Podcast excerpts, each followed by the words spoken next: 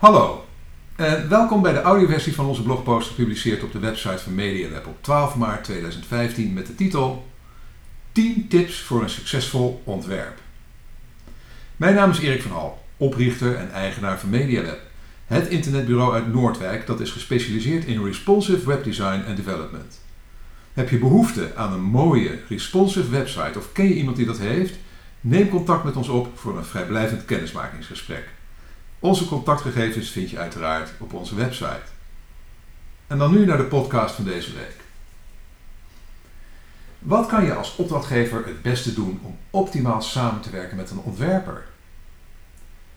En, en hoe krijg je als ontwerper nou juist de goede input van je opdrachtgever? Nou, de volgende 10 tips in deze podcast helpen je op weg naar een succesvol eindresultaat. We beginnen even met een theoretisch verhaal. Moet je even voorstellen. De ruggenprik doet zijn werk. En Johan die ligt verdoofd vanaf zijn middel. Op de monitor naast het bed ziet hij het binnenste van zijn knie. En de orthopeed die toont hem het scheurtje in zijn meniscus. Nee, niet daar wegsnijden. Johan kijkt de orthopeed met rollende ogen aan. Dat ziet er toch niet uit, vervolgt hij. Ga 3 mm naar links en begint daar de incisie. Belachelijk?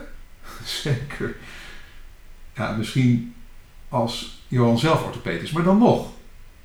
En dit is dan ook niet echt gebeurd. Je zult niet veel chirurgen vinden die van de patiënten te horen krijgen wat ze precies moeten doen. De patiënt vertrouwt op het vakmanschap van de chirurg. Hoe anders is dat bij ontwerpers? Want als het om design gaat, hebben we allemaal een mening. We zijn allemaal ontwerpers. Dus als Johan een nieuwe website laat ontwerpen voor zijn bedrijf, dan kijken we er niet van op als hij tegen de designer zegt: Kan je die lijn net even wat dikker maken? En oh nee, ik heb helemaal niets met geel. Probeer het eens met groen. Of natuurlijk de klassieker: kan het logo niet wat groter? Elke ontwerper kan moeiteloos tal van anekdotes uit zijn mouw schudden over bemoeienis met hun creatieve werk. En deze anekdotes vormen op zich weer inspiratie voor heel wat creativiteit, zoals een video over hoe een stopbord eruit zou zien als een groot bedrijf het zal ontwerpen. Nou, het zit in bed in de blogpost en ik zou, als je tijd hebt, eh, het is 4,5 minuten naar kijken. Het is hilarisch en leerzaam. Maar goed, allemaal leuk en aardig. Hoe pak je als opdrachtgever en als ontwerper het ontwerptraject dan zo goed mogelijk aan? De volgende 10 tips helpen je hopelijk op de goede weg. Tip 1. Praat over problemen. De eerste fout, tussen aanhalingstekens, die veel mensen maken wanneer ze een briefing opstellen voor een ontwerper, is dat ze vertellen wat ze willen hebben in plaats van uit te leggen wat eraan schort. Bij design gaat het niet in de eerste plaats over hoe iets eruit ziet. Het gaat om het bedenken van een oplossing voor een probleem. Per slot van rekening is het meest prachtige ontwerp van een wc-bord waardeloos als de mannen steeds het vrouwentoilet binnenstappen. Daarom hoort alles wat de gebruiker ervaart bij het ontwerp. Van logo tot laadsnelheid, van navigatie tot foutmelding. En dat vraagt om een holistische kijk op design. Een voorbeeld. Stel dat je het ontwerp voor de nieuwe homepage in de basis mooi vindt, maar je mist voldoende merkbeleving. Vraag dan niet of het logo groter kan, jouw oplossing, maar leg uit dat het ontwerp de nodige merkbeleving ontbeert, je eigenlijke probleem. De ontwerper kan er dan weliswaar voor kiezen om het logo groter te maken, maar hij of zij kan bijvoorbeeld ook kiezen voor meer witruimte rondom het logo of een aanpassing in het kleuren, kleurenpalet of een andere fotografie. Tip 2. Stel doelen. Wat moet het nieuwe ontwerp bereiken? Hoe ziet succes eruit? Moet de webpagina meer leads genereren? Of misschien minder telefoontjes naar de helpdesk? is de wens wellicht meer naamsbekendheid of een hogere conversie van het winkelmandje. Een professionele ontwerper die weet wat je met een design wilt bereiken, komt ongetwijfeld met het beste ontwerp om juist dat doel te bereiken. Tip 3. Ga slim om met deadlines. Veel ontwerpers krijgen te weinig tijd voor het maken van een goed ontwerp. Creativiteit laat zich namelijk maar moeilijk afdwingen. Soms schetst een designer al tijdens de briefing een ontwerp dat gelijk doel treft. Maar meestal moet hij of zij een flink aantal versies bedenken voordat het echt raak is. Stel als opdrachtgever daarom geen al te rigide of zelfs onrealistische deadlines. Maar stel ze wel. Want zonder deadline komt een creatief werk natuurlijk nooit af.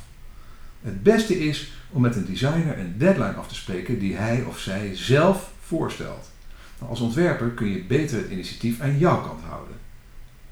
Stel een deadline die jou genoeg tijd geeft, maar ook voldoende druk op het proces houdt. Want enige tijdsdruk is echt wel goed voor het creatieve proces.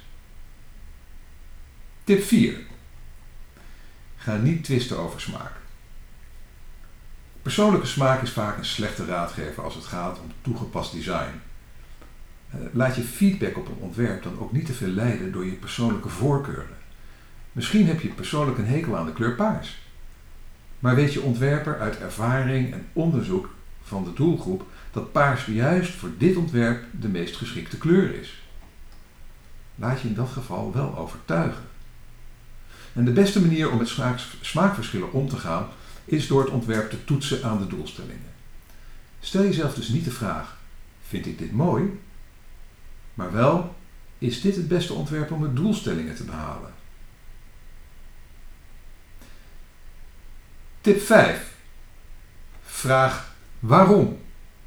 Kinderen kunnen je helemaal gek maken door elk antwoord dat je ze geeft weer te beantwoorden met de vraag waarom. En misschien dat, als we, dat we als volwassenen daarom deze vaardigheid zijn kwijtgeraakt. Maar in het ontwerpproces is de vraag waarom juist essentieel. Wanneer je als opdrachtgever de oplossing die een ontwerper heeft bedacht niet mooi vindt, ventileer, dan niet direct je mening, maar begin daarentegen je reactie op het ontwerp met de vraag waarom hij of zij dit zo heeft bedacht. In de context die je dan krijgt, ga je wellicht anders over het ontwerp denken. Omgekeerd, als een klant zegt dat hij of zij de oplossing die je bedacht niet mooi vindt, blijf dan net zo lang waarom vragen tot je, tot je de achterliggende redenen weet. Want die zijn er altijd. En alleen door de vraag waarom te stellen, help je de opdrachtgever om verder na te denken over het ontwerp. Tip 6. Vraag nooit, maar dan ook nooit wat vind je hiervan? Dat klinkt misschien contra-intuïtief, maar. En dan kan je eigenlijk ook weer even terug naar mijn, mijn, mijn post van vorige week over, over de pitch. Daar had ik het er ook over dat je nooit een, uh, een, een, een, een, voorstel, een offerte uh, zomaar moet opsturen als bestand. En dat geldt ook voor een ontwerp. Stuur als designer nooit, maar dan ook nooit een ontwerp als bestand naar de klant met de vraag: wat vind je hiervan? Dat is vragen om problemen. Want zonder de juiste context, zonder voldoende achtergrondinformatie, zonder kennis over het denkproces dat er aan de grondslag ligt, kan je klant je ontwerp nooit op waarde schatten. En de vraag wat vind je hiervan? Spreekt de ontvanger aan op zijn of haar persoonlijke smaak. Bovendien kan de ontvanger je ontwerp vervolgens doorsturen naar anderen met de vraag wat zij ervan vinden. En dan is het hek helemaal van de dam. Zijn of haar partner vindt de kleuren misschien niet mooi. De secretaresse heeft een mening over het gekozen font. En dat zijn allemaal meningen die worden gevormd zonder de juiste context, zonder de nodige achtergrondinformatie. Maar ze hebben wel effect op je klant. Ze brengen hem of haar aan het twijfelen. En dan moet je, ontwerp, moet je het ontwerp verdedigen tegen bezwaren die feitelijk niet relevant zijn. En vanaf dat moment kan het project hard bergafwaarts gaan. Presenteer daarom je ontwerpen altijd persoonlijk aan de opdrachtgever. Zorg dat er beslissers bij zijn. Het liefst face-to-face. Maar als dat niet kan, op zijn minst via een videoconference. Presenteer dus noods het ontwerp op video en neem het op. Uh, screen, uh, een screencast uh, met commentaar bijvoorbeeld. En neem het op zodat het altijd is vergezeld van alle benodigde context. Ook als de ontvanger het ontwerp vervolgens doorstuurt naar derden. Het is natuurlijk wat omslachtig. Wij proberen het niet te doen, want het is gewoon veel werk. Maar als het echt niet anders kan, als het echt alleen maar opgestuurd kan worden, misschien door groot tijdsverschil of iets dergelijks, dan is dat uh, de oplossing. Maar stuur nooit een pdfje of iets dergelijks.